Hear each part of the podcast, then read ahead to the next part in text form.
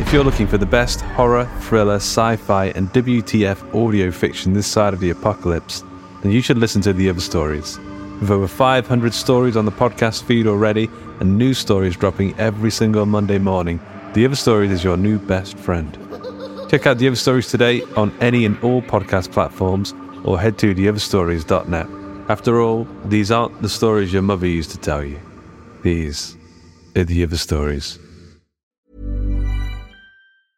I'm Sandra, and I'm just the professional your small business was looking for. But you didn't hire me because you didn't use LinkedIn jobs. LinkedIn has professionals you can't find anywhere else, including those who aren't actively looking for a new job but might be open to the perfect role, like me.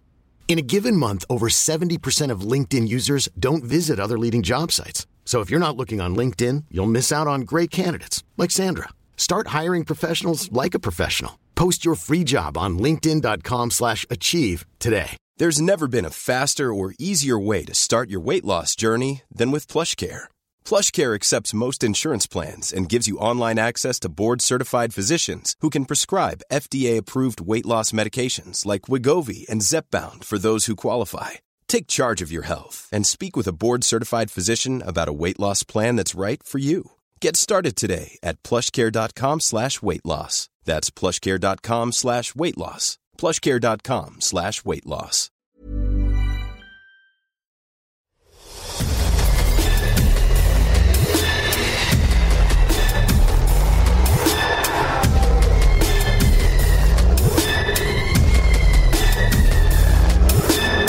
Welcome to the Horror Hangout, a podcast where two bearded film fans watch the best and worst horror movies ever and talk about them. My name is Ben Errington, and I'm joined by regular co-host Mister Andy Conduit Turner. Hello, irregular co-host. I'm not. haven't No, no, no, no, Luke. no. I'm I'm saying regular from now on. Oh, I think it's in. only fair. I think it's only fair that you've been upgraded, that you've uh, your Pokemon evolution has gone to the next stage from a regular a regular Andy to regular Andy. Oh, well, Uh, thank you. What an honor who to knows? start an episode with. Yeah, and who knows what your next evolution is going to be? Uh, some sort of king of the podcast. Uh, I mean, it could be anything. Yeah, not even my final form. Might be need to be traded to evolve again, though. We never know. oh, that sounds. I don't know if I like that. Don't like change, Andy. Don't want to trade you in. Uh, yeah, so this is a little bit of a different episode. Obviously, as you can tell, it's me, just me and Andy. No Luke. Uh, he's otherwise engaged, which is fine. You know, but other people, we got other things on. Uh, people have got lives. You know, can't always do a podcast. Uh, except me. It seems like I'm always available. I've got nothing else on. Can we do? Oh, I'd do one every night if I could. You know, uh, can I do another podcast, please? I just want to talk to somebody. That's uh, definitely my life. Uh, yeah, so it's me and Andy, but we do have a special guest um, who will be joining us a little bit later in the episode for the discussion just about the movie. So we're going to do a little intro now um, and some horror news and just some regular bits and bobs that we usually do, regular admin stuff, right? Yeah, exactly. Our host was a little time limited, having um, small people to take care of. Not a comment on the little goblins from the film this week, just actual small humans that needed Oh, yeah. needed put into bed. Can can you imagine looking at like having a load of those little demons running about? It'd be an absolute, it'd be pandemonium. I know they'd be all up in your business. They'd get in the cupboards. There's no child safe locks that are keeping them out. No, you couldn't concentrate on anything if you couldn't watch your favorite TV show. Uh, you couldn't. I mean, imagine dinner time. Dinner time would be carnage. Oh my goodness, they ain't helping out with the washing up. Then you know you see what happens in the in the film this week. One of them gets their arm chopped off in a door. That'd be horrible. have Ah. that. The social Accidental. services would be round. Yeah, they would. They'd be like, "What have you been doing?" Oh, only one of them's had his arm off. Don't worry about it. It's fine. Put a plaster on it. It's Turned into little no worms and went back under the door though, so it's fine. Oh yeah. But we will get into that obviously with the episode. Uh, today's movie, which is The Gate, which uh, which is a fun, fun time. But we've got some horror news. Just a couple of bits this week. I noticed there hasn't been much knocking about. Um, so one thing that was quite big was that the, I mean, we might as well be sponsored by Resident Evil. We mentioned Resident Evil on every single horror news section, which is the way it should be, really. Um, but yeah, the Resident Evil Village demo, the second demo, the castle demo uh, was released just this past weekend. Uh, 24 hours only, although we did find out this week that it's going to be extended. So the next section of the demo, which is going to be the village and the castle again, um, you, you've got an hour to play it, but that demo is going to be available for a whole week. So you don't have to drop everything and just play it. Yeah. So That was my Um, problem with it last time. I think I'm I'm quite happy for it to be a 30 minute time limited demo, just to give you that little taste. My problem was that you had to fit it into one eight hour window to, to Yeah. go and have you go. Like, yeah. Luckily for me, Sunday is like the the one day of the week where I'm usually here. I could do whatever I want, you know. I could play this demo. I could drop everything right now and go for it. So that was lucky in a way. But yeah, um, I don't know how you feel about the, the demo being time limited because there's like bits of lore and you know picking up documents and stuff. Like, were you reading anything or just like Oh, no. see you later? like especially especially on the castle um because it felt like a larger demo like a like a bigger Yeah. section Hmm.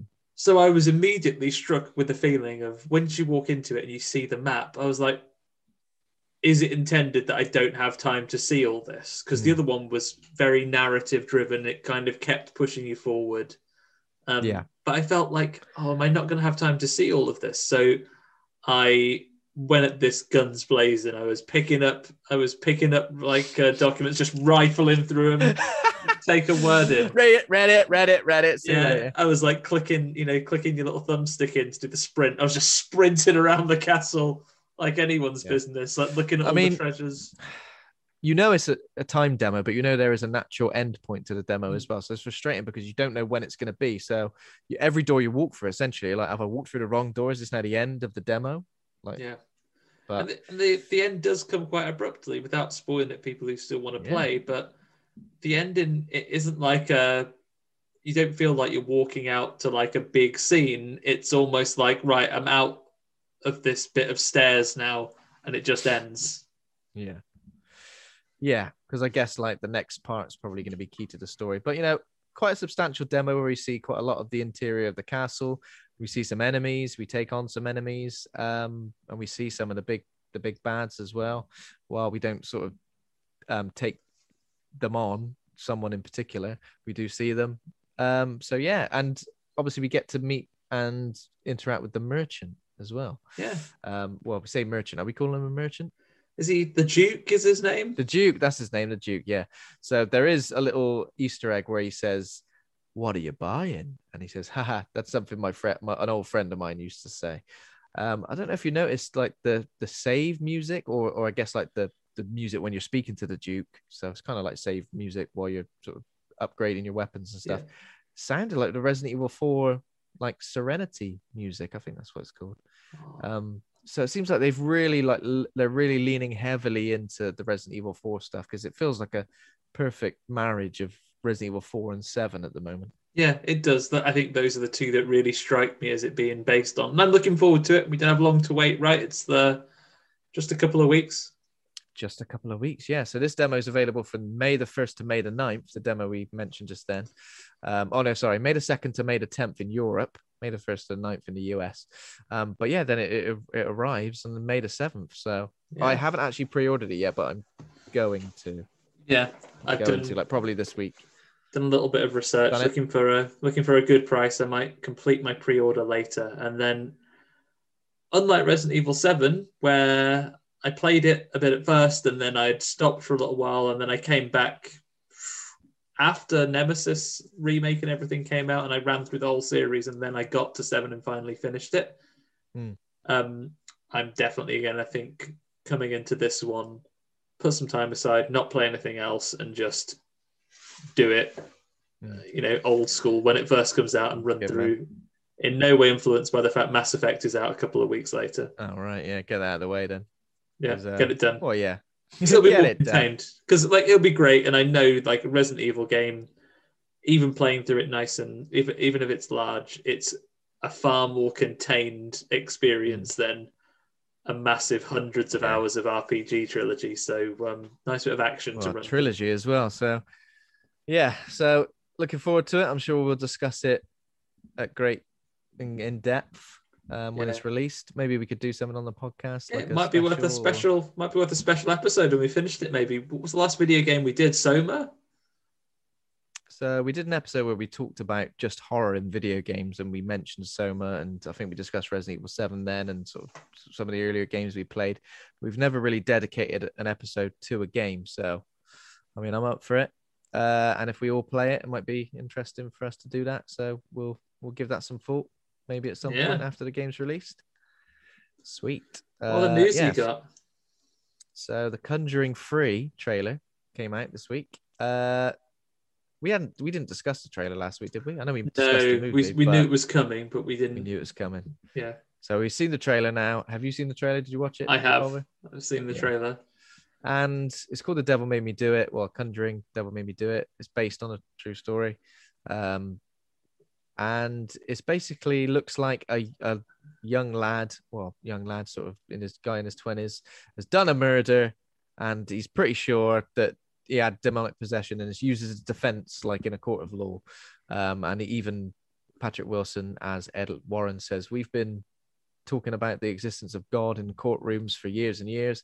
It's about damn time we talk about the existence of the devil. And I just feel like, yeah, but then it's gonna everyone's gonna be using it as a defense, aren't they? Yeah, what a scapegoat! The poor devil. Oh, it made me do it.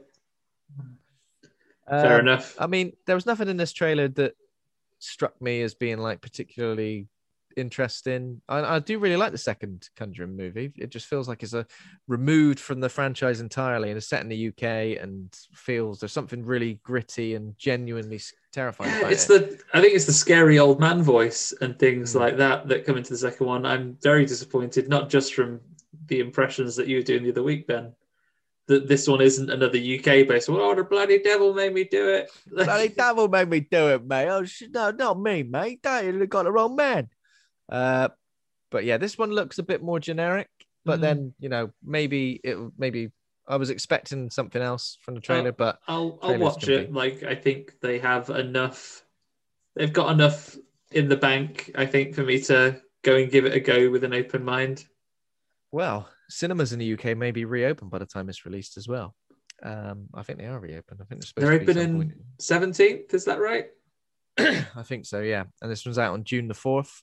Um, don't know if that's a UK cinema date, but that's when it's apparently releasing in theaters and Yeah. HBO Max. And so they're, sure we'll do, of we'll do an episode as well.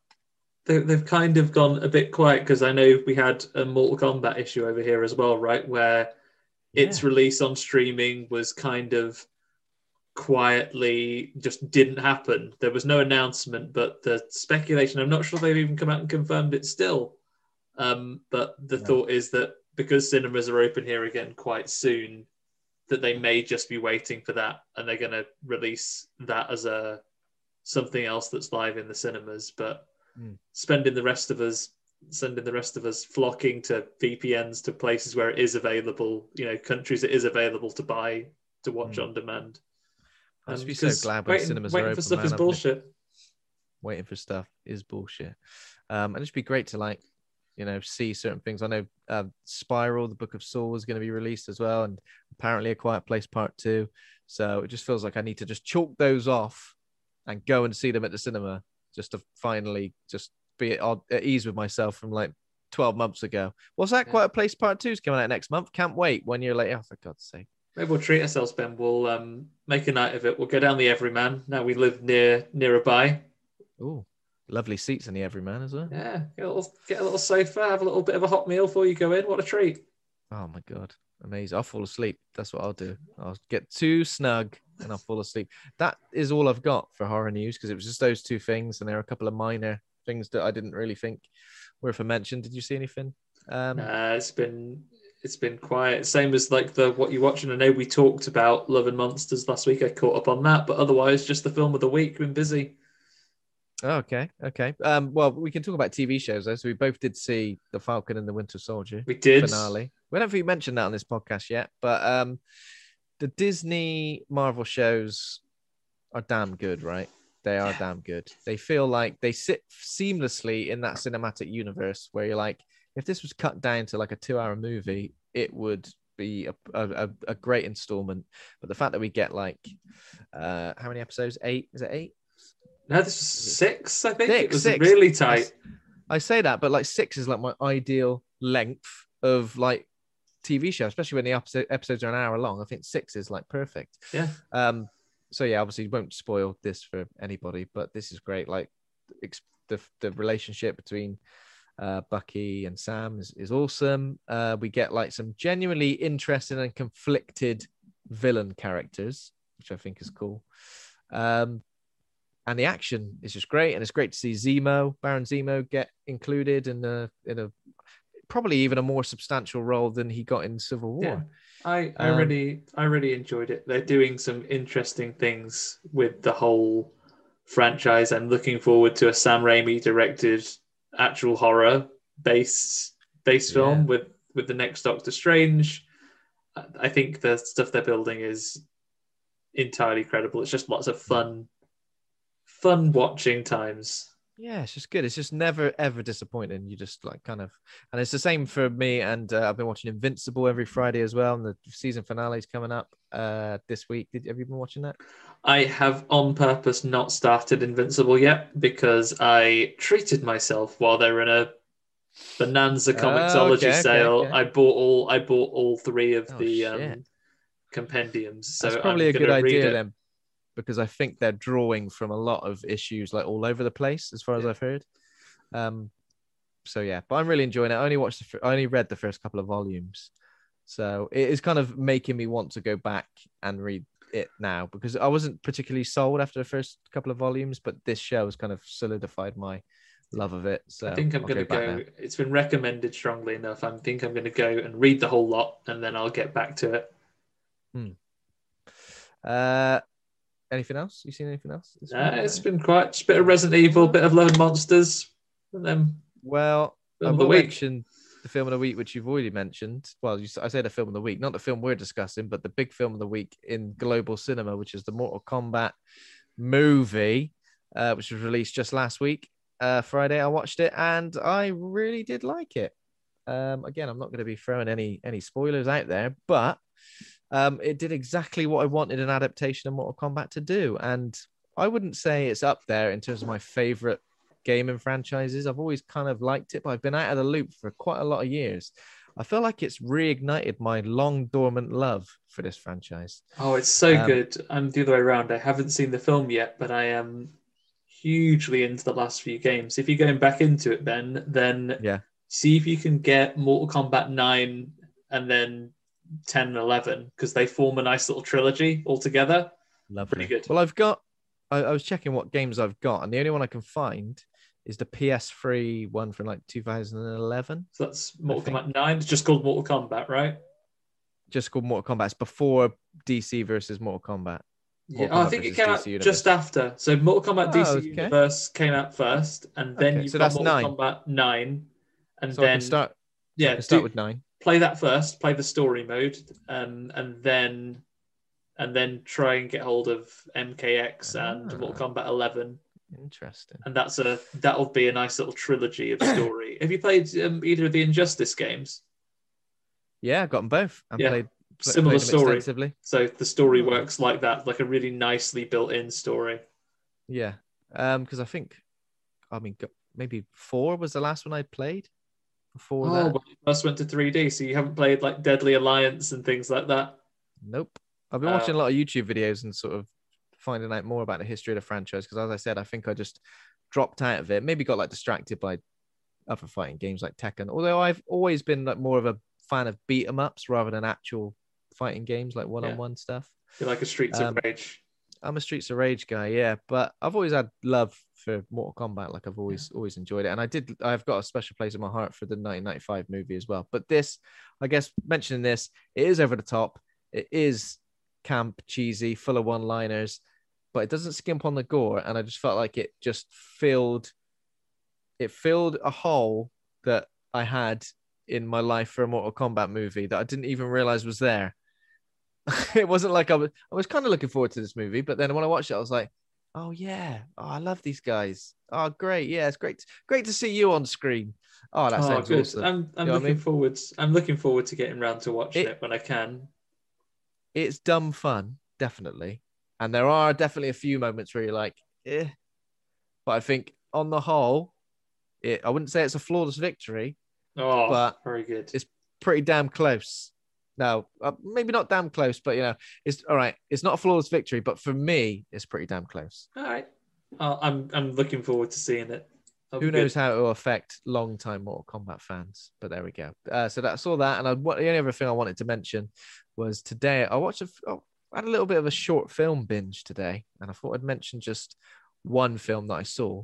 Um, so there's a movie called Curve, and the only way to describe it is that there a steeply curved incline is the antagonist. So a woman wakes up on this steeply curved incline. Who knows what the hell's happened to her? She looks a bit beaten up, but she's basically slowly slipping down into an abyss. A dark Okay, an abyss. I. I saw you. I saw you tweeting about this, and I am going to go and watch it. Um, yeah, yeah. it, it looks it looks horrific. It looks horrific. Yeah, it's on YouTube, um, but it's a you know I mean, a very cool little premise, and I think in terms of it's only a short film, but in terms of feature films, single location feature films, when done correctly, can work really really well. And uh, yeah, this was this was entertaining. Uh, so well, yeah, not to get not to get. I'm gonna. I will watch Curve, but uh, having seen it on your Letterboxd, Ben, my life has been. uh, In many ways improved, but I'm going to say ruined. And not to get political on the show, but I watched um, Save Ralph that you put on there. Oh yeah, Oh man, I mean, it's it's hard to recommend because I feel horrible having watched it. But like, Yeah. it is oh like uh, Yeah. it's yeah. Well, it's it's off topic, so I'll be super quick. It's about animal testing. It's incredibly well made, incredibly sad. It's about four minutes long, and basically means that I'm now going to have to rethink large portions of my life because yeah, check everything, check everything. Yeah, I'm, I've there's- literally downloaded an app to see if like Oh yeah, man. cosmetics and like toiletries uh, tested on animals because I know it's animated and I know it's designed to make you feel that way and whatever. But oh, fuck people that hurt animals. I'm happy to go on record and say that. Fuck them in the ear. Fuck them in the ear.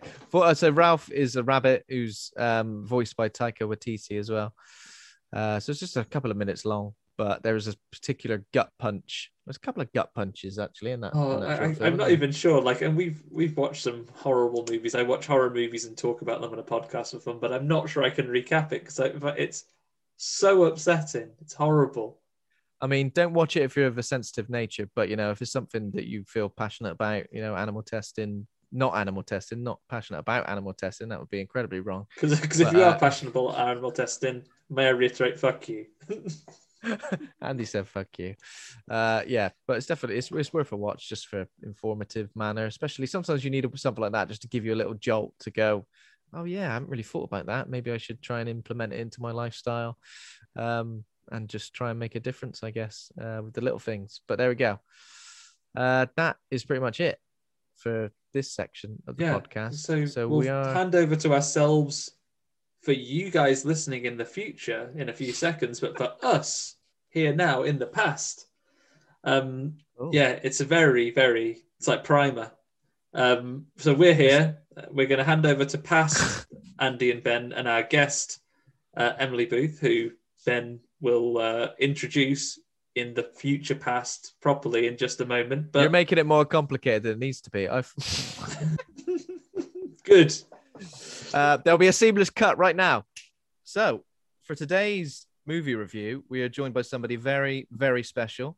Uh, I know both me and Andy are very excited to be joined by a horror legend, and it's uh, Emily Booth. She's an actress, TV presenter, writer, and all round horror icon with appearances to her name from cult classics such as Cradle of Fear and Evil Aliens, whilst eagle eyed viewers may even spot her in Event Horizon's Hell Orgy scene. She's the face and voice of UK's one and only horror channel. And it's an honor to say, welcome to Horror Hangout, Emily. Ah, well, I'm blushing pretty much. Oh. So thank you, thank you for a lovely intro. That's very kind. Thank you. No problem at all. No problem. Welcome, welcome. Uh, very happy to have you on the show. yeah, happy to be here. Yeah. are we gonna do the? Are we gonna do our waffle bit now? Our little chit chat. Yeah, I mean, we couldn't get you on and not before we get into the film of the day, really quiz you on Quiz your horror quiz history. away. Quiz away. Ask me anything. Uh, It can be. It can be a lame question or a career question or whatever. Right, we'll start with a nice. We'll start with a nice career one. Your first horror appearance. What was it?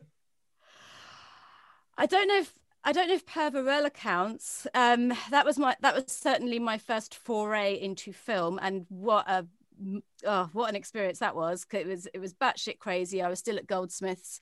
I suppose there was sort of horror elements, but it was more of a, a rompy camp sex comedy. Um, and then and then after that, Alex Chandon, the same director, did Cradle of Fear. So I guess that was the sort of first nasty film I did as an actor. Um, but I was a fan from the age of about 12. 12.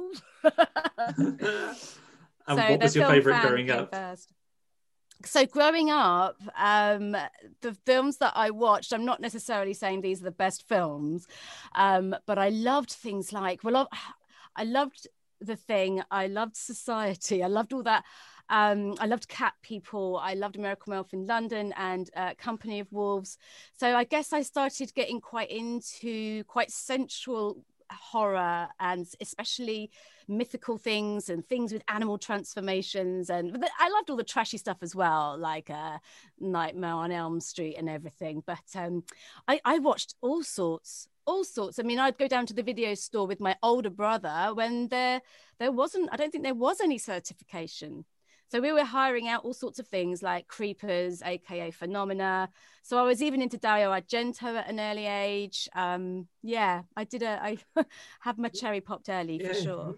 Did your time. But um yeah, yeah, those those video those video shop trips are a very, very special memory where I think the era certainly that I grew up in, there were video certifications, but I think parenting was up to much in the 80s. So it was just like, yeah, you can watch this. No, just watch anything, innit? Yeah, stick it on. Just as long as they're uh, watching it, it's all good.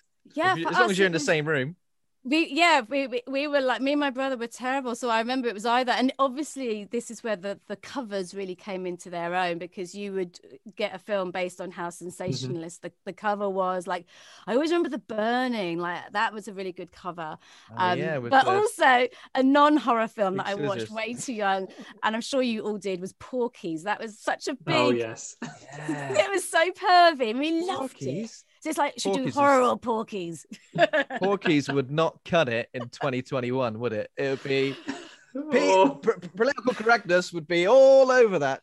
I remember like watching that like in a I think a friend's older brother in, in like his room and yeah, just the shower sequence is something that will probably stick with me forever. I don't know if that's Porky's one or Porky's two. There might be a shower sequence in both of those movies, but uh yeah. Doesn't the gym teacher grab his member. I don't know how rude I can be on this show.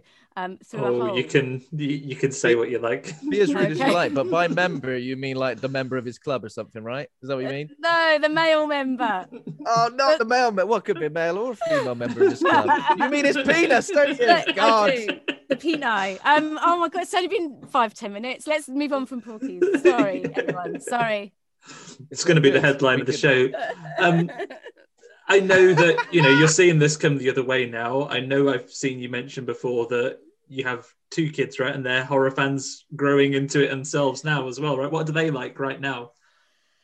Um, well, they, I won't let them watch it. My son just keeps on asking to watch Jaws, so he has a very good taste. Because, um, it, I mean, I am trying to keep my world separate from them, but it's starting to sort of seep mm-hmm. in as they get older. That you know, they're nine and six now, so um, they find it really cool and it gets embarrassing every now and then they're for example my son who's six like every now and then they get to choose a movie at school at the end of the week and all the kids are like putting up their hands and asking for alvin the chipmunk or something crap and my son puts his hand up and says, Put my mum's movie on, Shed of the Dead. yes. Um, in front of the teachers. So they all, and I'm like, Shh, no, no, no, no, no, no, I really don't want the school to know.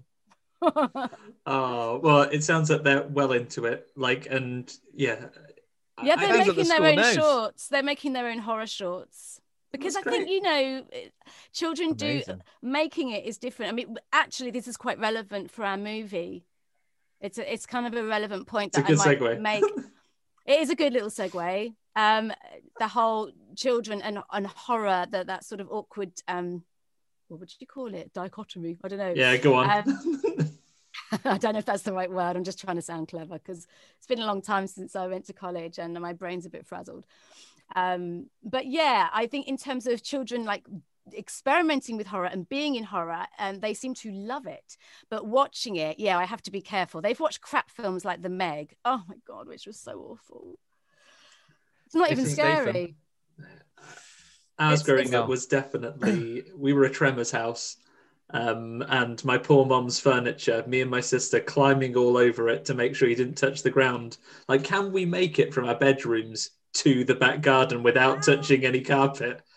Um, Floor is lava. apparently, you can.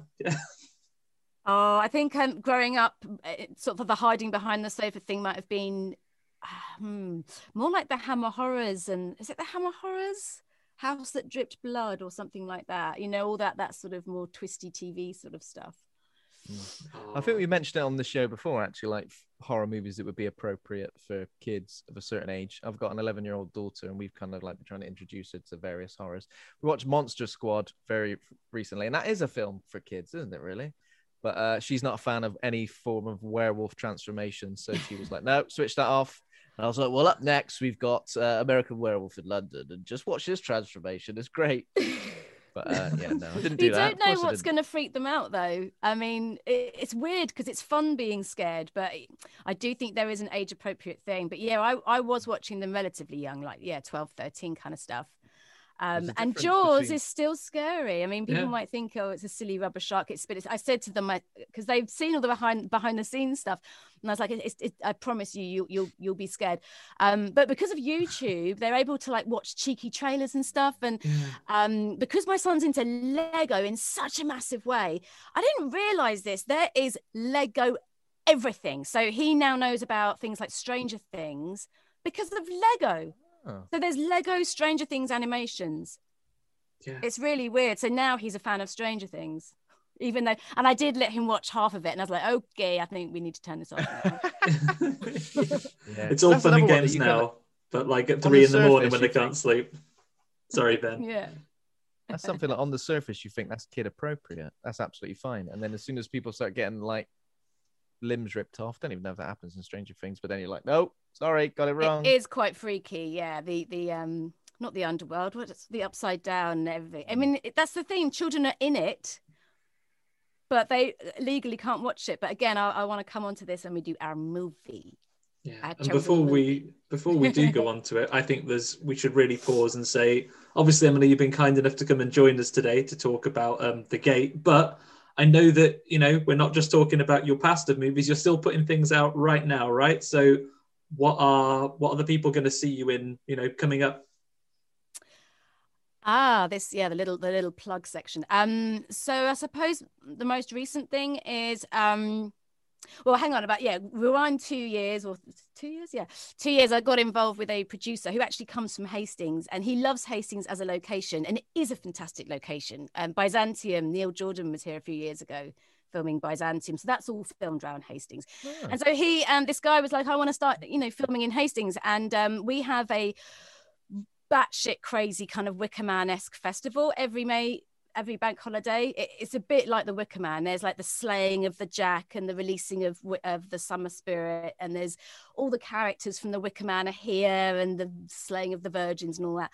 Um, anyway, so he did a film set around that sort of pagan May Day. And it's a found footage film, or should I say, if I'm being anal, um, it's more of a um, assembled documentary footage Mhm. Uh, film as opposed to found footage. And I play uh, Penny, and um, we get caught up in this strange supernatural spirit called Green Eyes, who takes you to the endless woods if you hear him knocking on your door. So it's a it's a film about a local legend, and that legend is made up. But um, and it, yeah, just sort of it's it's it gets a hold of us, and the idea is even the footage is cursed. So I think that's the sort of creepy setup. Um, so that did get a premiere at Fright Fest, which did have to be an online festival last year. Um, but that was cool. And it's got distribution now, but I don't know all the details. But that's out this year called They're Outside. And it's a good low budget supernatural shocker. And it's the only time I think, in a way, I've done um, acting that was a bit more of a serious nature. I've, do you know what I mean? I've been so known for slapstick and comedy with Evil Aliens and Doghouse and things. This was a lot more character based and a lot more improvisation because Yeah. it had to be completely natural. It- so um, so that was a challenge, definitely. Oh, Um, and then last year I did Frostbite, which is much more fun. Again, it's another found footage film, um, but that is the concept is really fun. That is um, all set over one night, which happens to be Christmas Eve, and a very dysfunctional family come together. My daughter is a wannabe YouTuber and she has a show all about cryptozoology and, and monsters and myths. And she just happens to strike gold because there is a werewolf running around and he bites Santa. So Santa turns into a werewolf on Christmas Eve and things get bloody and nasty. Sounds great. And, and you old mentioned that um, you mentioned They're Outside was on at Fright Fest. I was able to catch that in the end. Oh. Um, Oh. so yeah, I yeah, it's it's great to see. And as you say, in a very different role to to some that you usually play. I'm looking forward to it uh, getting its distribution so we can have another look. And I enjoyed, especially not spoiling anything, the clever, you know, the way that it was cut together and some of the film ticks that the uh, director puts in. They're very nicely done. Ah, good. Thank you. I'll pass that on to Anthony. Do you have any plans to um, write and direct anything, Emily? Because obviously you made a short film in 2014 called Selkie. Uh, and talking Oh. about talking about your um, performances, which you just said then in terms of serious role, that is obviously a great role for you to get, your teeth into, and uh, some great makeup effects as well. So I just wondering if you had any plans to make anything else of that nature.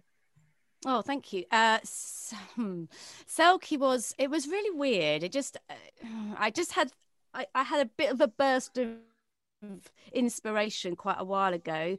Um, I just had one baby, and I think I was a bit fed up. And I was like, I, I was like, I'm, I'm kind of surrounded by people who've got their own talents and skills. I was like, why don't we? You know, my partner is a really good sound engineer with all his own kit. My brother does uh, directing and film.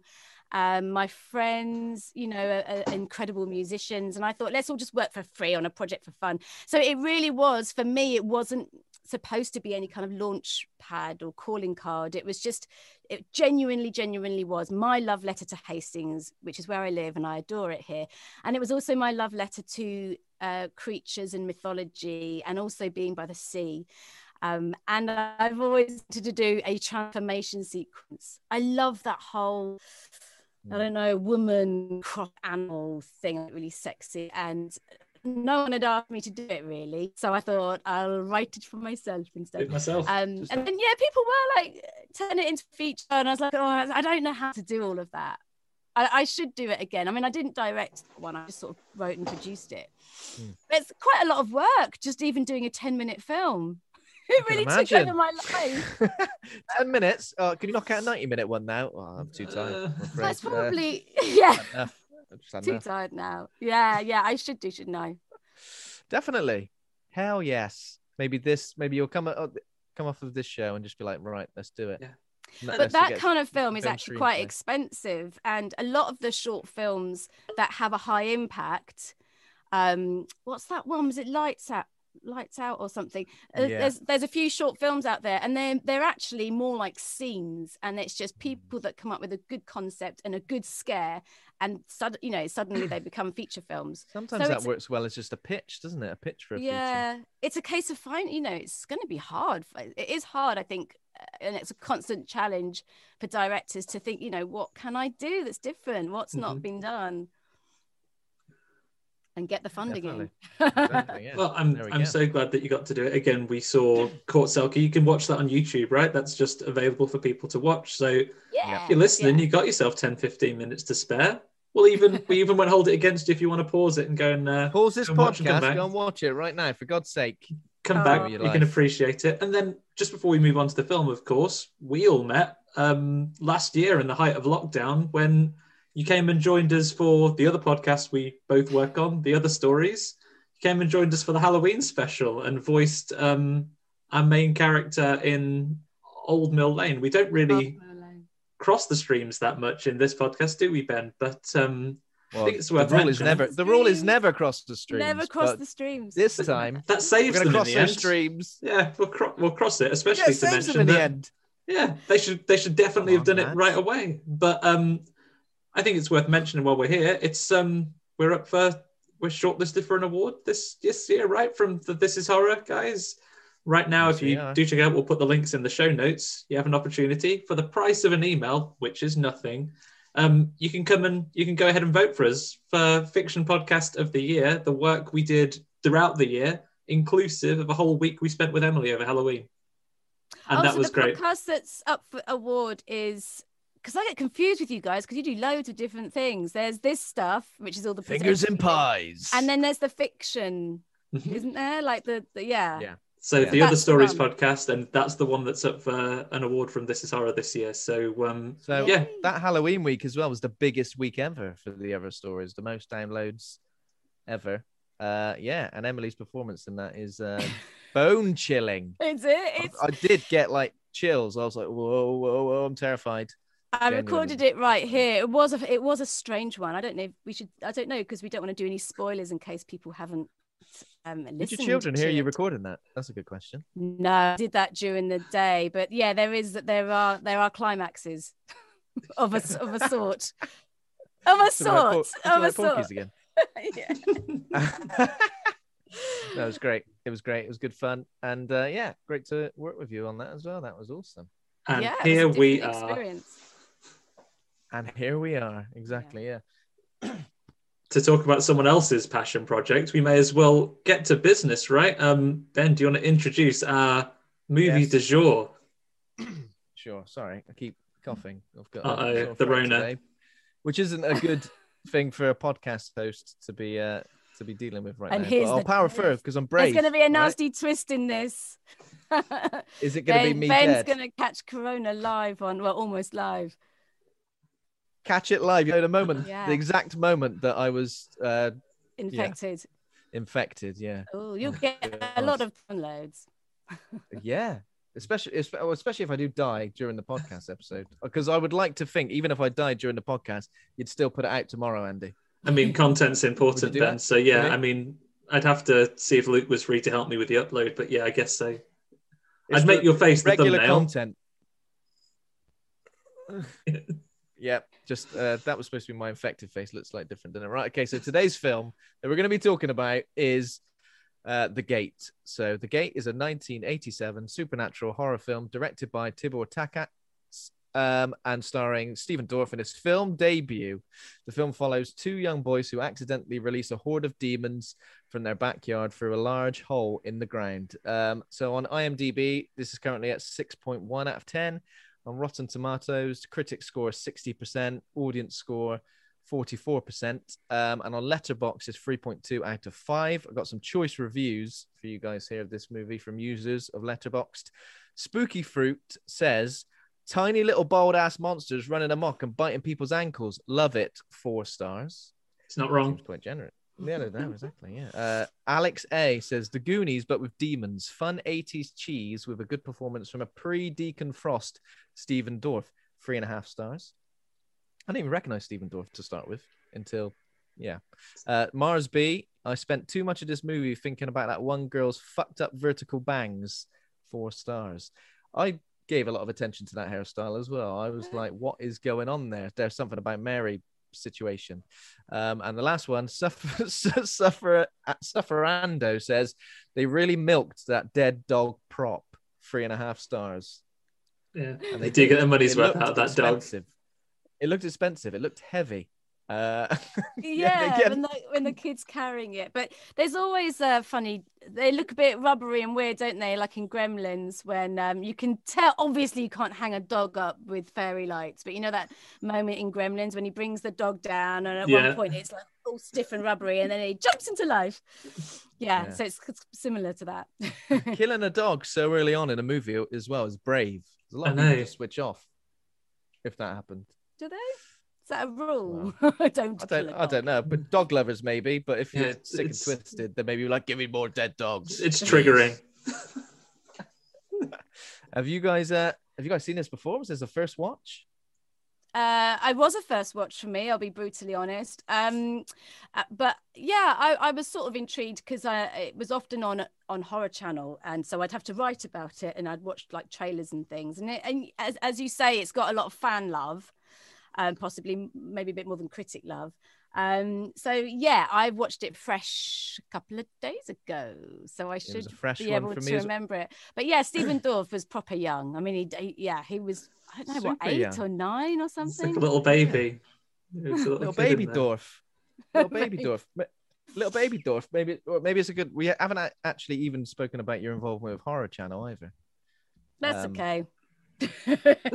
Oh yeah, like that. I is mainly, little bit of- uh, yeah, yeah. I'm, I'm, I'm mainly just the voice now. I used to do a lot of crazy stuff for them, like just um, horror hosting and introducing all the premieres, which was really fun. But then they had all the cutbacks, and uh, I always, I always present Fright Fest for them. But Hmm. there's been t- two, or was it one that we missed? I can't remember. I think this year they're going for the real festival in Oh, August. I okay. think. Do we know where that is? Well, yeah, back in back in Leicester Square, but it's one of those things Oh. where I guess anything can happen. But I think that's what they are trying for. But I mean, let's face Yeah. it, a load of I probably shouldn't say this, but a load of lovely nerds. But let you know, five days in a cinema eh, with people with the bad hygiene and beer everywhere. They might not wash. It's probably just a breeding ground. Breeding ground for just infection, nothing else. Yeah. Yeah. Um, but of course they're going to try and uh, yeah do all the necessary implements and uh, see if they can do it again this August. But don't quote me on that because I'm not sure. If anything does happen, um, we, we won't let that review put us off. Then we'll try and make it. Yeah, exactly. I mean, if you can have a mask on anyway, then hopefully people's hygiene is not going to be too much of a big deal. You know, maybe Yeah. wearing masks is It's a good a- idea for now. It's a on. golden age that will never end. It's a good, exactly. We won't lead with that then. We won't say Emily Booth says Fright Fest goes ahead. Yeah. Definitely, one hundred Yeah. percent. Exclusive. Go Take that to the bank. Go home and have a wash every now and then though. This time. Just like If you just yes, even a stand-up wash, even a sink wash. You know, just Yeah. just do that. Um, Wet wipe and a bit of Lynx Africa. I thank you for it. well i know basically- i know for a fact that there is um i think a couple of um a s- sort of there's already a couple of coronavirus inspired movies um i i don't i don't think the um you know the four horsemen of, of Forest. they didn't want it to be like loads of depressing stuff and loads of infection things but there's there's a couple that acknowledge this whole pandemic but um i guess that would be such an obvious reaction um you know that they wanted to sort of make it not just about that and i think a lot of the you know we need some fun and escapism if anything gonna not be another reminder of how shit everything's been it's gonna be the last Yeah. thing you want to sit down and watch a movie of, isn't it? it What's this will be the, about? yeah yeah i Like, think we want to One escape it man in lockdown on his own doing a Zoom call, and there's a ghost. and there's a bloody ghost. Watch out. Um, thankfully, you know who doesn't have this problem in the golden the golden age of 1987. Stephen Dorff and pals are living That large, segue. going around people's houses as merrily as they like, groups Yeah. of more than six. Um, Different this is like this era and especially a lot of the stuff these kids are into it's like a dream for me i feel like if i could walk around i mean bear, bearing in mind the other kid character m- might be a bit of a nerd but you know we can deal with that with his little cut off denim jacket listening to heavy metal records at home on his own while his dad's like gone off gallivanting somewhere that's a dream dream come true he was like air guitar on the bed no one to uh, stop him Think about it though, Ben. E- Essentially, you, you recognize him as a as a nerd, but all the other things he likes in likes he loves his heavy metal albums and he loves like fucking about and making up lies and stuff. The only thing that you've got that codes him as a nerd is the fact he has glasses. glasses yeah And we all know anyone who wears glasses, de- de- definite nerd, dedicated nerd. For bloody hell, come on, yeah, yeah, glasses. as uh, well, Ben, so- if you could not give him a hard time, his mom has died, um, as as the dad Yeah. points out. That's why he's a bit of a. It's why he's a bit troubled because at the Is- beginning, um, Stephen Oh, no. Dorff, I feel bad. um, little little baby Dorff, has been in trouble for digging a hole in the garden. Is like, oh, my mate told me that um, once a construction worker died and they didn't want to, they didn't want to like report it, so they just buried him in the wall of a house. And his dad looks, and you think it's going to do some classic '80s parenting when it's like, oh, boo, boo hoo, don't talk to me about that, son. But he's like, Um, ever since his mom died, he's been a little bit uh, um, of a wrong'un. So don't don't listen to his to his lies too much. Little wrong. Yeah. Did you also nice. notice in this film a couple of homophobic slurs just randomly added I in know there? it was a Like, different time. I don't nowhere. remember where were the homophobic slurs. It was Uh, when there's a um, Stephen Dorff gets cross when his sister's mates are like making fun of him, and his, the sister's been a bad sister in, the, in a while because you worked out the dog was like about fifteen, and that's about the same age as the the older sister. So Dog's she's on his known last that legs. dog. She's known that dog all of her life, and when he passes away, she wants to go out with the boyfriend, and um, that's when Stephen Dorff um, drops the more problematic f bomb. You can say fuck as much as you like, but you can't use the other one so much because um, No. And Bad then there's another bit where they're both in the cupboard um, looking for bits and bobs, and the sister with her friends come in and go, What are you doing in there? And th- there's something about Mary woman says, Probably fagging off. So, yeah, there we go. I remember I'll that drop bit. that. um, yeah. There we go. But what what I liked about it is, I go for it. mean, it's as soon as you start watching it, you know, it's got those, it's it's got it's the film, one of the films that wrote the rules, isn't it? I guess back in Mm. the eighties, it's a black screen. It's sort of got the red titles, the Mhm. synthy plinkety kind of music. So straight away you're kind of in there. Um, and what struck me actually, which I don't, you, don't get now, the style of the films back then, um, was the amount of color because I haven't actually watched a retro film for quite a while, and um, I was like, oh my god, this film is so colorful. Like their kitchen is like bright red, bright yellow. It was like color, color, color, um, and I found that quite playful and different. You don't get that now. The whole style of cinematography now is like it has to be like a really nice palette of greens and browns mhm. um, or just loads of depressing blue. And that's that's kind of My what favourite. cinematographers do now. It's a thing. Um, so I, that that for some reason jumped out at me. Um, God and bless I, the eighties. yeah, go the eighties. And also, it's sort of as you said, like maybe parenting was really was really shit back then. Like you know, they're just like, yeah, we're gonna go off for the weekend. You won't have any parties, will you? And they're like, Absolutely not. Yeah. that weird science thing. Oh, Um, no. and the Who on the phone girl- to? Not my friends.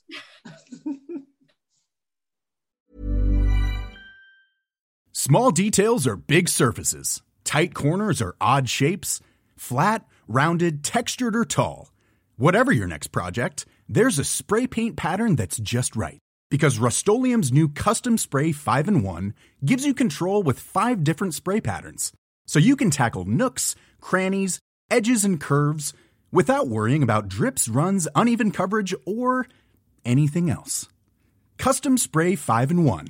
Only from Rust Hiring for your small business? If you're not looking for professionals on LinkedIn, you're looking in the wrong place. That's like looking for your car keys in a fish tank. LinkedIn helps you hire professionals you can't find anywhere else, even those who aren't actively searching for a new job but might be open to the perfect role. In a given month, over 70% of LinkedIn users don't even visit other leading job sites. So start looking in the right place. With LinkedIn, you can hire professionals like a professional. Post your free job on linkedin.com slash achieve today. Ever catch yourself eating the same flavorless dinner three days in a row? Dreaming of something better? Well, HelloFresh is your guilt-free dream come true, baby. It's me, Keke Palmer. Let's wake up those taste buds with hot, juicy pecan-crusted chicken or garlic butter shrimp scampi. Mm. Hello Fresh.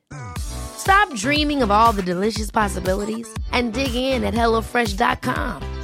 Let's get this dinner party started.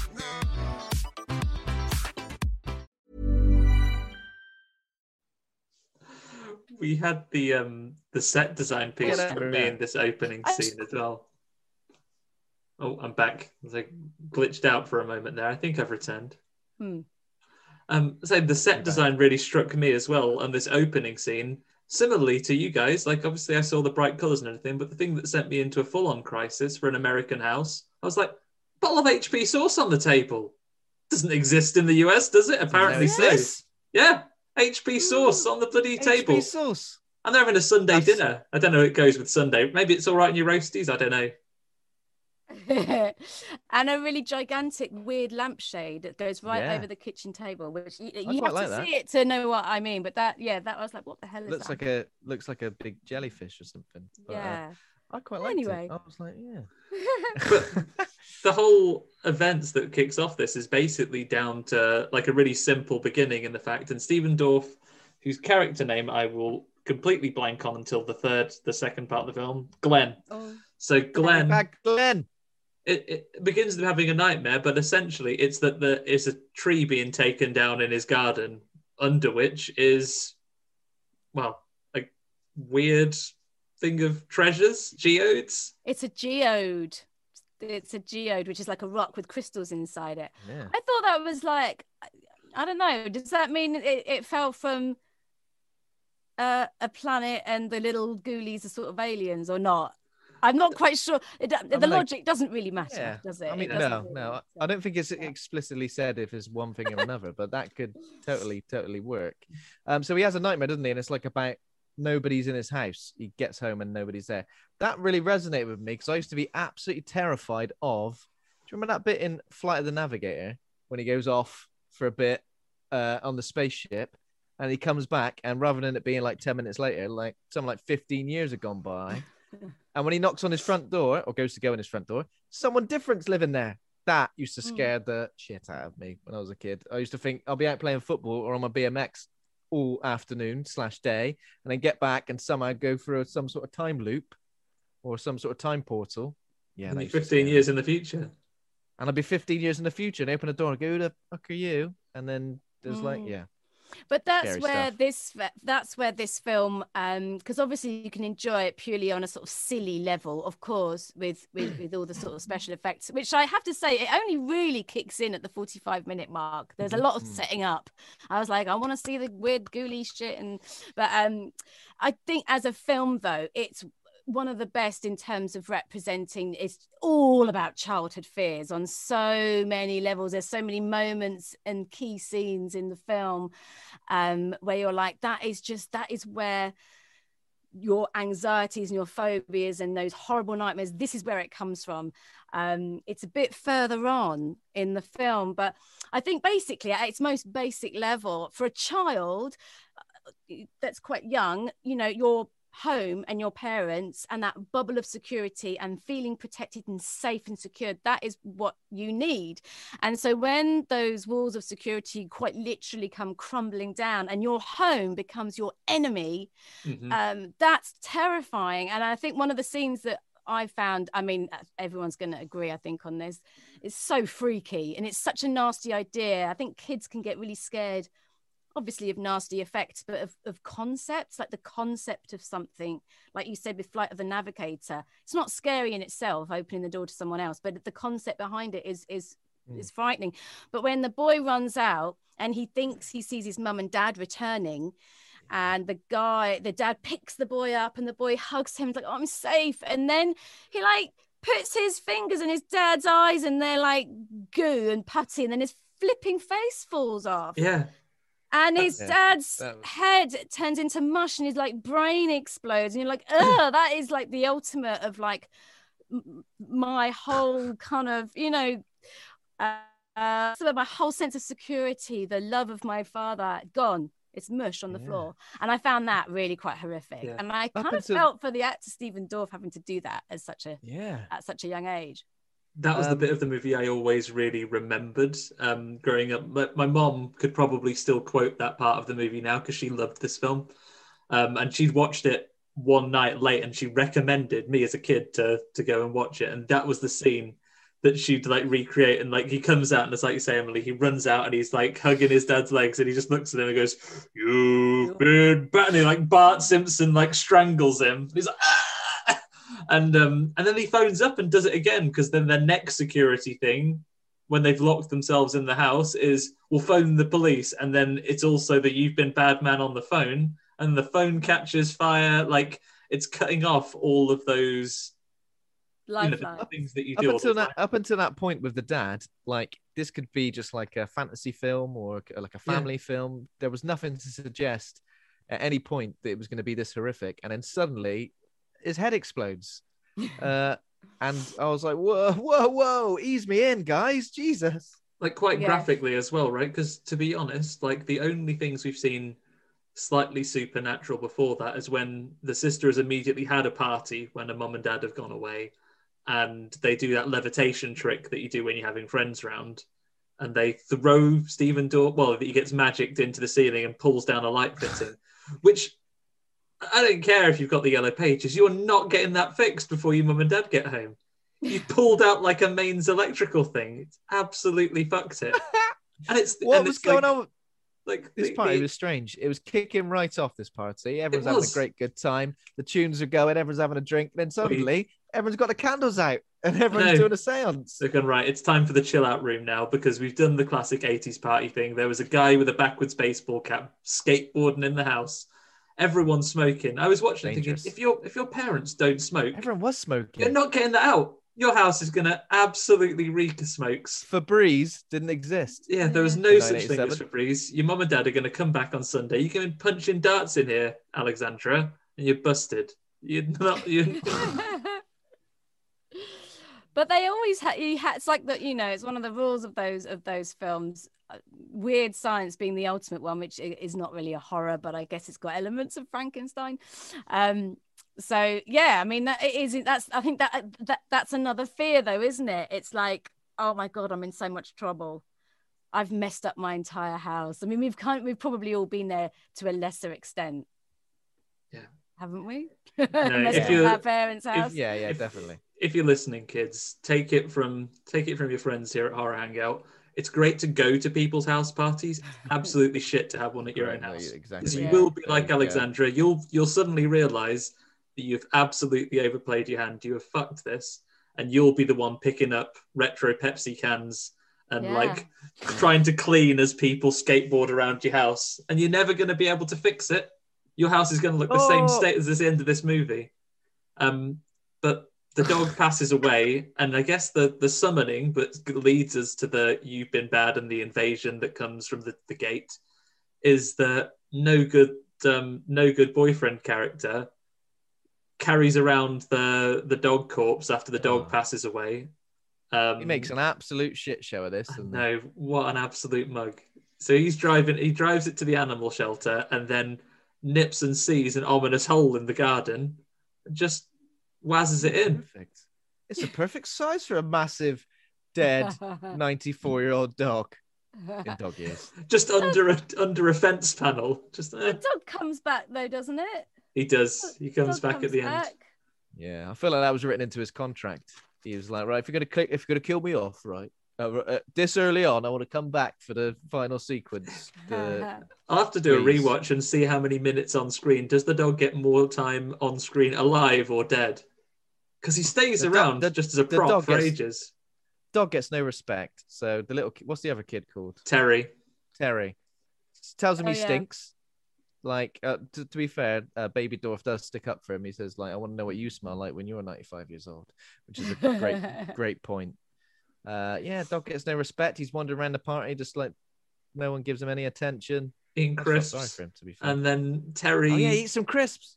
Terry dances with him when he thinks is his ghost mom. oh yeah, that's so weird. Oh yeah. That was strange. Oh yeah, the, I remember that bit now. That's quite nuts. It's quite sad, really, sort of to toy with him in that in Oh, it that is, isn't way. Yeah.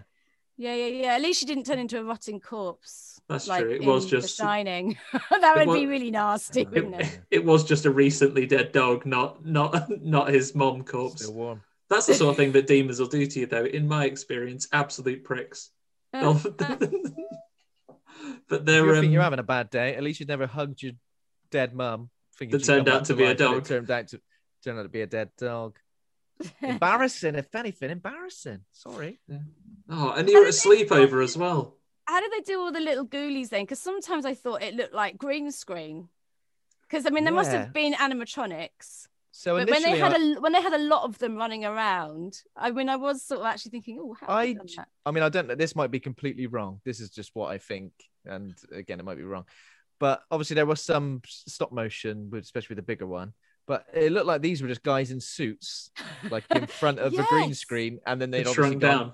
They played with the size. Well, that was there's a film going completely off. Uh, Yeah, imagine being one of those. That'd be so good. Like I was one of those weird ghoulies, or they were dwarves, maybe. I don't know, but um, but they still wouldn't be small enough, so you would need dwarves. Little tiny, It's tiny great- that's a little, great- little But do you know? I'm sure you know this being horror horror hangout nerds, but um, uh, Don't Oh. throw us into the nerds group. We've already heard about their. It's already a heard about their. compliment. It's a It's a compliment, compliment, especially when I say that they all stink. No, I'm joking. I'm Who's the one? Okay, I'm I'm gonna come across as so not a nerd now, but it's only because I have a terrible head for uh, names. But Alien guy, Alien director. Oh, I'm really embarrassed now. Ridley Scott. James Cameron, Ridley, Ridley Scott. Scott. I knew that. Ridley Scott. But when they had the scene, I know this is not the gate, but um, when they have the scene where there's a massive, uh, like the craft in the background, and they've first seen the wreck, and they've got people approaching it because they had a model of it. They just hired children. They're, they're- it's just children wearing the same sort of boiler suit costumes. Ah, So it could It's have been. in the behind the scenes. imagine you were one of those kids. You'd just be, you'd be, you'd be dining off that for the rest. I for the always rest think the that. time. I, I always think, you know, when um, a film, yeah, might use a random child or baby to do something odd. It'd Yeah. be really great to be that child. I always think, like, who's the That's true. baby from Labyrinth? It would be such a good little, like, I, I'm not famous, Oh. but I was, you know, Who's David Oscar Bowie. Does he still- Bring me around. Ghostbusters Do you 2? still wear a stripy baby grow? just a big one, obviously, but you just wear it around the house. That's all I want to know. But 'Cause that's, that's the what you're funny thing. for. He probably isn't an actor. It's probably just a spare baby that was around, you know, from the from the crew or spare baby. He's probably still in the warehouse anyone- on the step. you don't get actor baby. Has anyone got a surplus of babies? Anyway, that's just something anyone I'd got a surplus of babies? I'd- You you've like got to three babies over he there. That's one too many. yeah, yeah. Oh, I'd hire I reckon we mine can out, find for out. Sure. You guys keep you guys keep talking. I'm gonna find out where Labyrinth Baby dude. Where what was Labyrinth name? Baby is today. He maybe right, he he's did just get working famous. in Morrison's. He could probably just do. Honestly, he could just live off conventions. It's unbelievable. I mean, I I do conventions, and the amount of people that go there, and they've had such mm-hmm. random jobs. I once sat next to the girl who said that she was, you know, Human Centipede. Uh, Yeah. two or three like the first one obviously is just three actors that's the really good one and then it got silly then there was 12 and then there was about 100 and she was sitting there saying like i was one of the mouth to ass people number 72 or something and Oh. she was at a convention signing and i'm like come mm, not really What- at your scream queen stripes my darling but yeah. After Mouse Person 3. I once saw, I was at a con. I'm not sure if it was one we were working at or, um, no, just before that, we were just, we were just visiting. I saw Pinhead from old Hellraiser himself. He was on his yeah lunch but he break. is famous Oh, he was on his lunch break though. He was just eating some lovely pasta salad. He'd saved on convention prices by bringing his lunch from home. And I thought, oh. He hung. and I thought, good on you. Oh yeah, that is. He hung each individual bit of pasta on a on a pin. I assume he wasn't in makeup, right? No, no, not? he was just in his, he was just in his regular clothes. Listen to this. You're not Uh. you're not going to believe this, but uh, Toby, 30 years after Labyrinth, um, he was the son of Brian Froud, who was the conceptual designer and costume designer for Labyrinth. i love brian froud It wasn't a spare baby. He was a a real babe. well, I Well, know no, he's a real babe. was it brian froud's son Yeah. the whole time And apparently, Oh. he is now a puppeteer and creator of goblins, trolls, and other creatures for films like Box Trolls, Paranorman. So he's essentially the real life Goblin King. That's that's cool. So he has uh well it is kind of spare baby syndrome. I said uh, I bet it was just a baby of the crew. It wasn't like a hired baby. Oh, you did say that. Okay, I've got you. That ma- yeah, yeah, okay, right. You are, you are correct, Emily. So definitely. it say it not only did they get to be his son got to be in this, you know, iconic movie, probably saved a fortune on childcare. Yeah. Oh, exactly. Yeah. Filling What him time. about, just like, can I throw him 30 feet into the air? Do it. Go He's on, all David. right. You can chuck him higher than that. Come on, David. 10 feet, get him higher. Uh, there's a picture of him, um, and he's in just a black cardigan and a hat. And I'm disappointed he's not in Not a stripy romper suit. grow, But you know, Oh, should be. He should be. But anyway, we we yeah. did we digress. But um yeah, the whole I think it's unusual um going back to the gate maybe it isn't i don't know um to have a film that is just from a child's perspective so it's a film for adults but it involves child actors and it's all about the child perspective i mean of, of course i suppose there's poltergeist stranger things now in the modern world um but not many when it the the horror is all with these like kids so it's Yeah. kind of like kid, kiddie horror that they're not allowed to watch because they're too young. They can do all the nasty stuff. You can be in with- it, but you're not allowed to watch it. Yeah, I always find that odd. Um, the the girl, the beautiful girl, she's I think she's only fourteen though, and she- um, the girl in Company of Wolves with Neil Jordan, um, she wasn't allowed to go to her own premiere.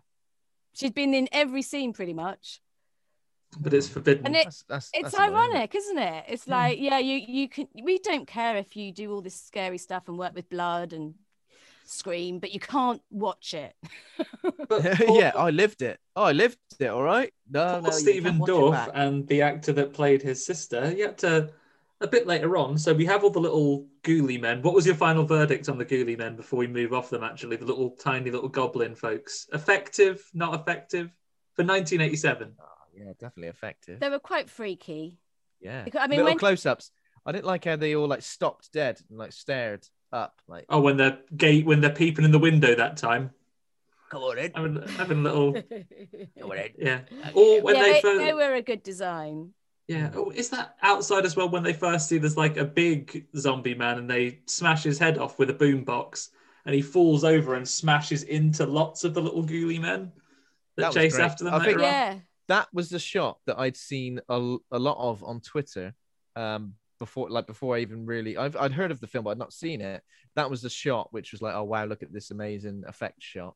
That was the thing that kind of made me want to want to watch this film and feature it on the podcast as well. Um, Okay. And then I mean, so we're, we're saying a lot of the stuff with, without much context. So essentially, they find a large geode. They uh, it's somehow linked to this hole in the garden. it all which, basically uh, comes mistaken, right? So they sort of stumble their way through a ritual. So they find a geode, um, and then Yeah. Stephen Dorff um, cuts himself, which is part of the sacrifice. He drops some blood in the hole, and then the dog passes away, and the shitty boyfriend buries the dog in the hole, which is the sacrifice that the demons um, kind of accept. This is weird though, hearing Good you idea. recount the film because I'm like, I only watched this a few days ago and I can't remember all those. I can't remember all those bits. There's Oh my God, that- That happens to me all the that- time. ah, and then you're like, shit. What, did I go to toilet? Did I drink too much wine? Um, so when I you're maybe like I'm- kind of like half falling asleep, and then you sort of wake up and you go, I, "I've only been asleep for a second. What do you Yeah. do when somebody says to you, "Were you asleep?" During that moment, do you automatically deny it, or do you just own up and say, "Yeah, I think I fell asleep a bit"? I'm usually not asleep. I rarely fall asleep. Ever like I'm not one of those nappers. Like you know, some people just sort of nap, don't they? Straight off during a really, film. like like an old seventy year old. No, no, no, I'm not like that. I tell you what, I did. Another thing I loved about um the talking about the special effects. Of course, we can't not mention the sort of um kind of boss. You know, the boss at the Yeah, end. the big, the big bad boss. Yeah, like the boss fight, um, which is the biggest demon in the world. Because the other ones are just tiny little annoying critters that kind of bite your Mm. ankles and fingers off. And then there's um the the really huge one. And I I actually searched through thinking, oh my god, this is this is just like Ray Harryhausen, brilliant stop frame animation. And I thought it might be him, but it wasn't. I because but Ray Harryhausen, I don't know when he died, you see, but um, it really reminded me of, of all of his stuff, and I so Yeah. I still love all that stuff. Oh, I me still- too. Yeah. I still think it looks better than CGI, and I, I'm not. It's not because I'm just an old old codger who's kind of a luddite, Of course not. but um. No, I just you know even with like Godzilla and stuff that all the kids are loving now, I'm like, yeah, it's it's kind of impressive, but you just know it's stuff. not real. stop there's something really like odd and just like otherworldly about the stop motion stuff isn't it like you see a demon and you see it cgi you're like right okay well i know that's cgi and that's probably what a demon might look like if there was a real one but something so It's strange about stop motion yeah, it's just so like it's uh, unnerving in a way. Um so obviously this big boss turns up and he seems to kind of make friends with glenn initially. He one picks him up. He seems to be like all right mate how you doing? And then but no he gets the eye in his hand as well, Glenn, doesn't he? Oh, I love the eye in the hand bit. That was because that almost had um yeah, kind of elements of that nightmare because it's kind of like a nightmare. The film becomes a bit surreal. So um it's it is really happening. We know it's not a dream, but um it does seep into that kind of thing where they're having bad dreams and nightmares and he looks at his hand and there's an eye in it. And then he has to stab it to get rid of it. Yeah. To get rid I really liked your analogies about this being there's probably like so much subtext to do with um like ki- kids' fears and like the realization of that and uh, like the But- fear of something rather than the actual Yeah, the fear of the didn't even think whole about that. image of your your home be- turning against you in every way, and your parents turning against you. It's it is a child's like worst fear, um, and I was wondering whether it was on a trying to. I'm not trying to be a brainiac at all, but like whether there's a certain element of of dealing with loss and grieving because Terry's mum died and she uh, comes up as a ghost and i mean he's not the main role but whether there are those manifestations you know monsters become these manifestations of all Yeah. these little fears and and grieving things that you've got going on so yeah i mean you can read kind of interesting stuff into it if you want to um it's kind of i, quite suppose like. there are probably some parallels to stephen king's it as well the way that pennywise and obviously the titular it uh makes the most of people's fears to control them Yeah. and there's a lot of that see this is weird because i didn't really think that when i was watching the film but now we're talking about Uh, well, three years of film school at Goldsmiths. There's three years at Goldsmiths coming coming out maybe now. that's what i uh, need otherwise all the films just go it. over my head Ah, no, no, no. I mean, it, it is ultimately a fun effects movie. I don't think they're trying to do any kind of like comment. But at the end of the day, like, for example, I did an interview the other day and they're like, name some weird, quirky films that you loved. And I cited House, which is a brilliant 80s film. And I was like, I'm so Oh, yeah. sorry. It's such a stupid film. And this person was like, it's not. It's got loads of serious, serious, nasty kind of issues like PTSD and dealing with the Vietnamese War and guilt um, and loss and grieving for your son. And, and I was like, oh, yeah, it's quite, a, it's, it's got some serious, heavy stuff going on. So I think the 80s films on the surface they were like a fun roller coaster f- ride like a haunted house film or a demon house film or whatever but there, there are certain undercurrents going on.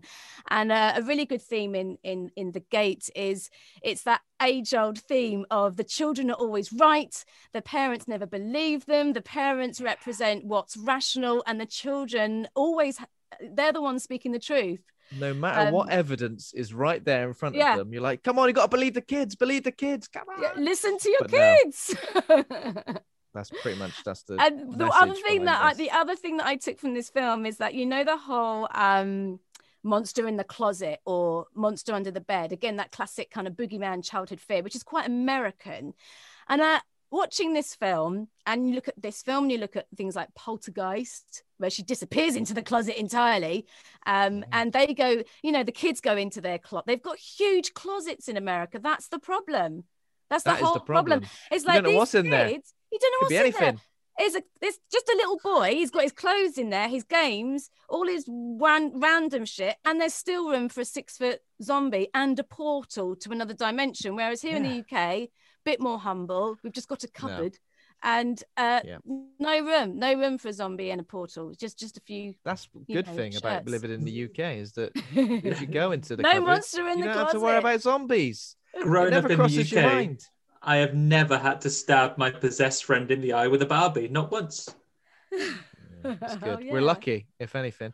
Okay, so obviously we get the big boss. There's like a zombie dude who's made up of all the all the mini demons, and he's terrorizing them.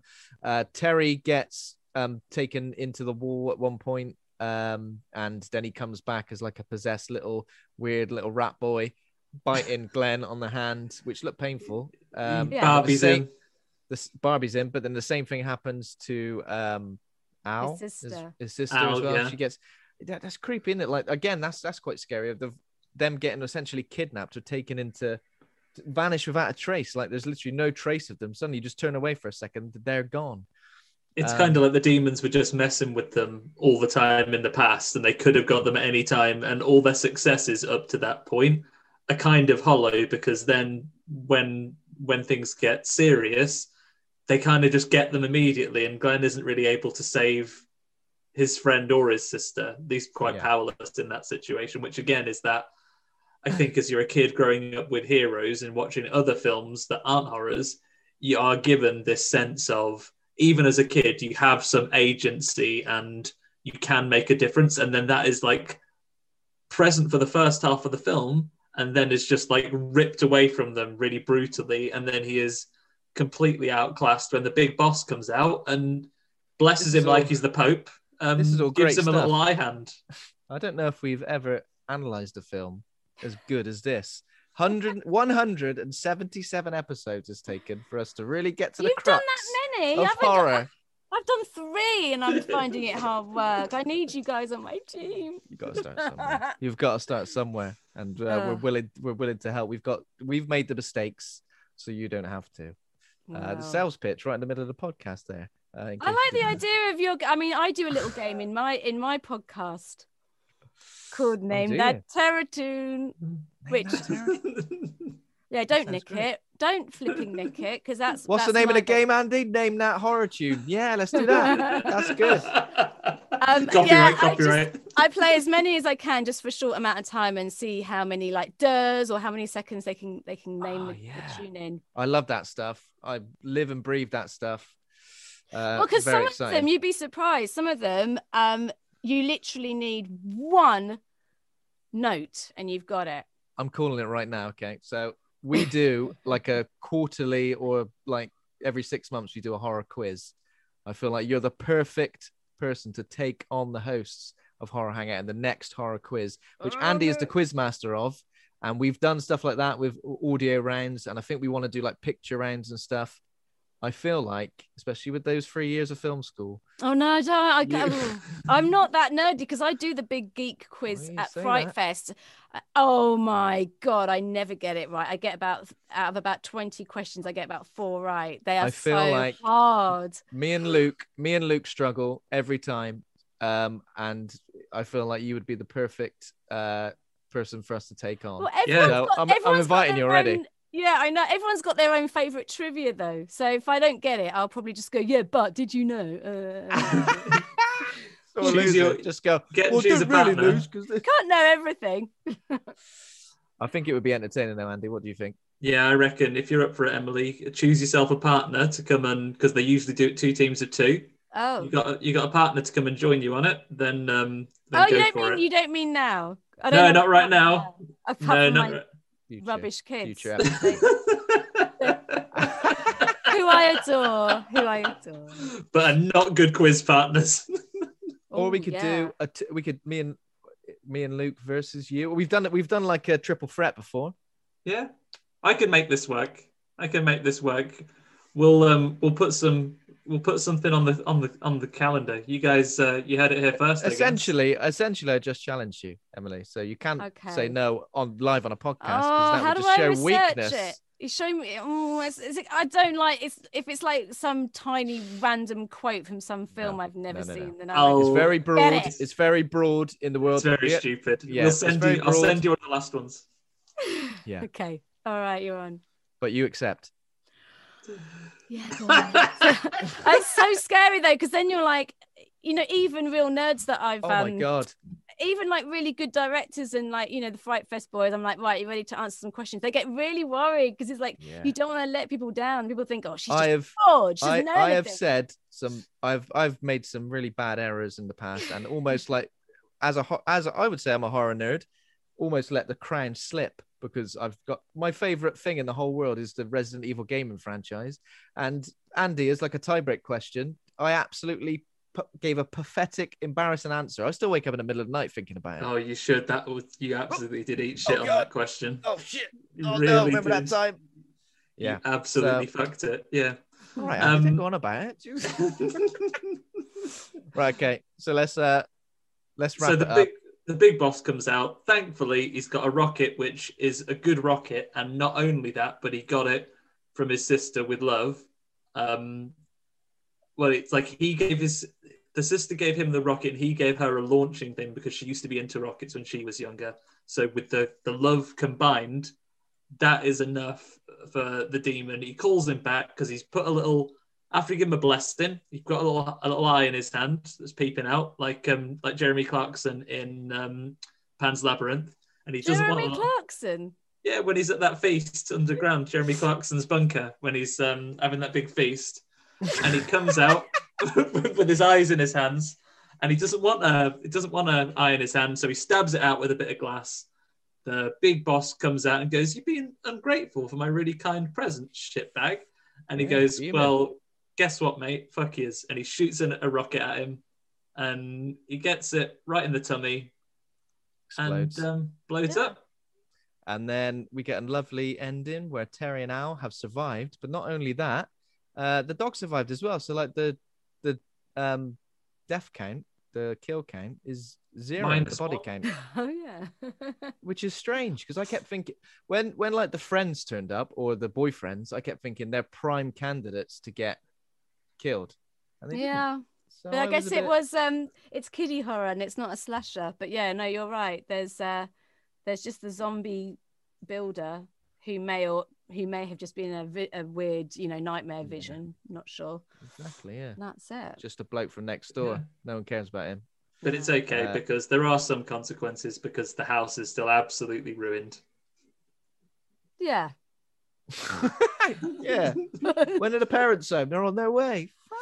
In many ways, it would have been better if someone had died because then they would, their parents couldn't be angry with them. But as it is, everyone's alive. Are you gonna explain that one? Right, okay. There we go. That was that. Um have you got any name game, Andy? If we could whiz through that, is that I do not have any. I didn't prepare any in Luke's absence. I'm not sure I can carry that Luke torch. is gonna be turning in his grave. He's not even dead. Luke. okay, so I guess the only thing left to do is to rate uh the gate. So we do a standard like A to F. Um, Emily, what did wh- where do you stand on this one? Um Oh, I didn't know we were rating. Uh, Whatever, whatever comes to you. It's all good. It's got it, mm, it's not my favorite because it's just uh, maybe a bit too on the kiddie side.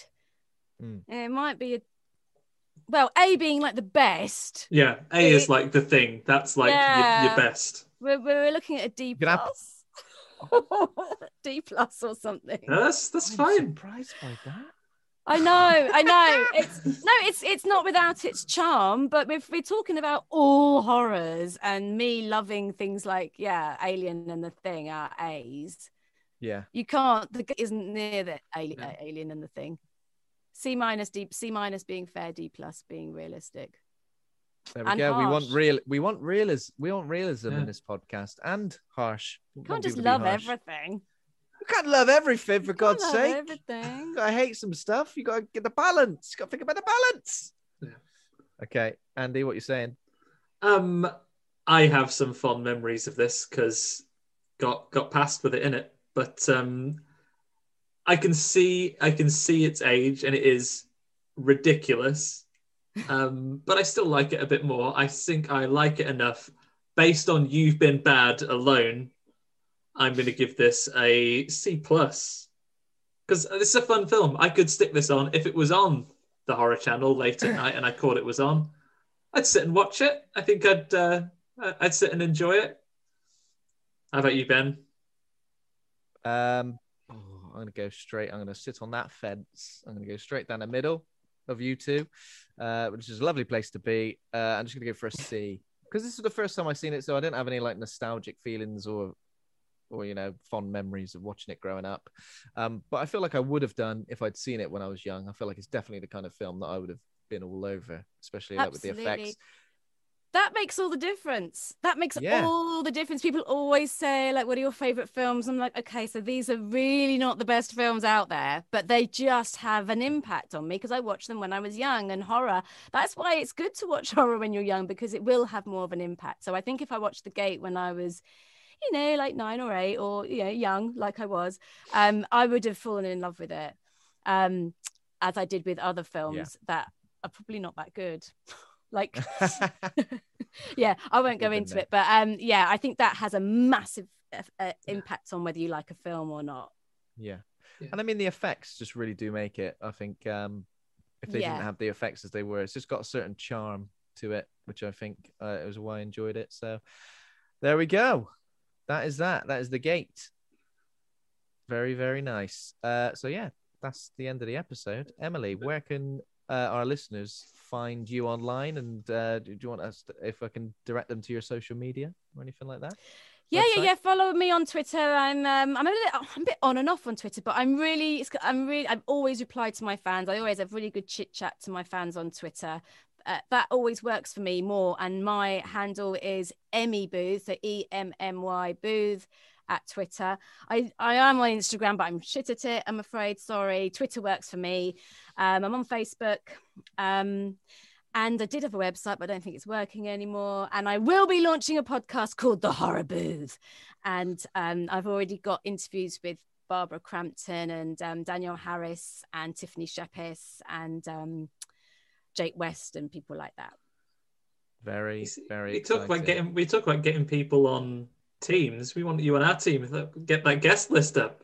I need to ask you how to get guests. I'm already running out. I'm thinking, oh, I need some. I'm running out of favors and need to, yeah. Well, on eventually you'll get to the bottom of that barrel, and when you scrape the bottom of that barrel, that's when you ask us on the show. Okay, so, we'll be uh, on. we'll be there. Uh, we'll be there. Uh, but yeah, this has been this has been super fun. It's been a great time, and we'll put all the links um, for Emily's socials and uh, everything else. We'll put that all in the show notes so you can find that. Uh, yeah. So thanks for listening. If you enjoyed the show, become a patron over at patreon.com slash Hawk and Cleaver. Thanks to Kovac Cowman for our theme music. Thanks to Acast for hosting the show. Please consider giving us a rating or review. Uh, head over to Facebook group Horror Hangout Board of Advisors, where you can chat with us there about all upcoming episodes and stuff. Thanks to my co-host Andy for being a right horror dude, and of course, thank you, Emily. Oh, thank you guys. Pleasure. Thanks a lot. We'll see you for the quiz episode. Absolutely. Bow, bow, bow. Bye Yeah. for now. Bye. Thank you.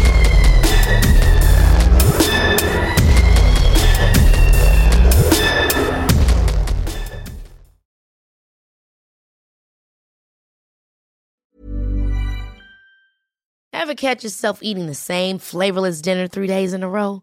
Dreaming of something better? Well, HelloFresh is your guilt-free dream come true, baby. It's me, Keke Palmer. Let's wake up those taste buds with hot, juicy pecan-crusted chicken or garlic butter shrimp scampi. Mm. Hello Fresh. Stop dreaming of all the delicious possibilities and dig in at HelloFresh.com. Let's get this dinner party started.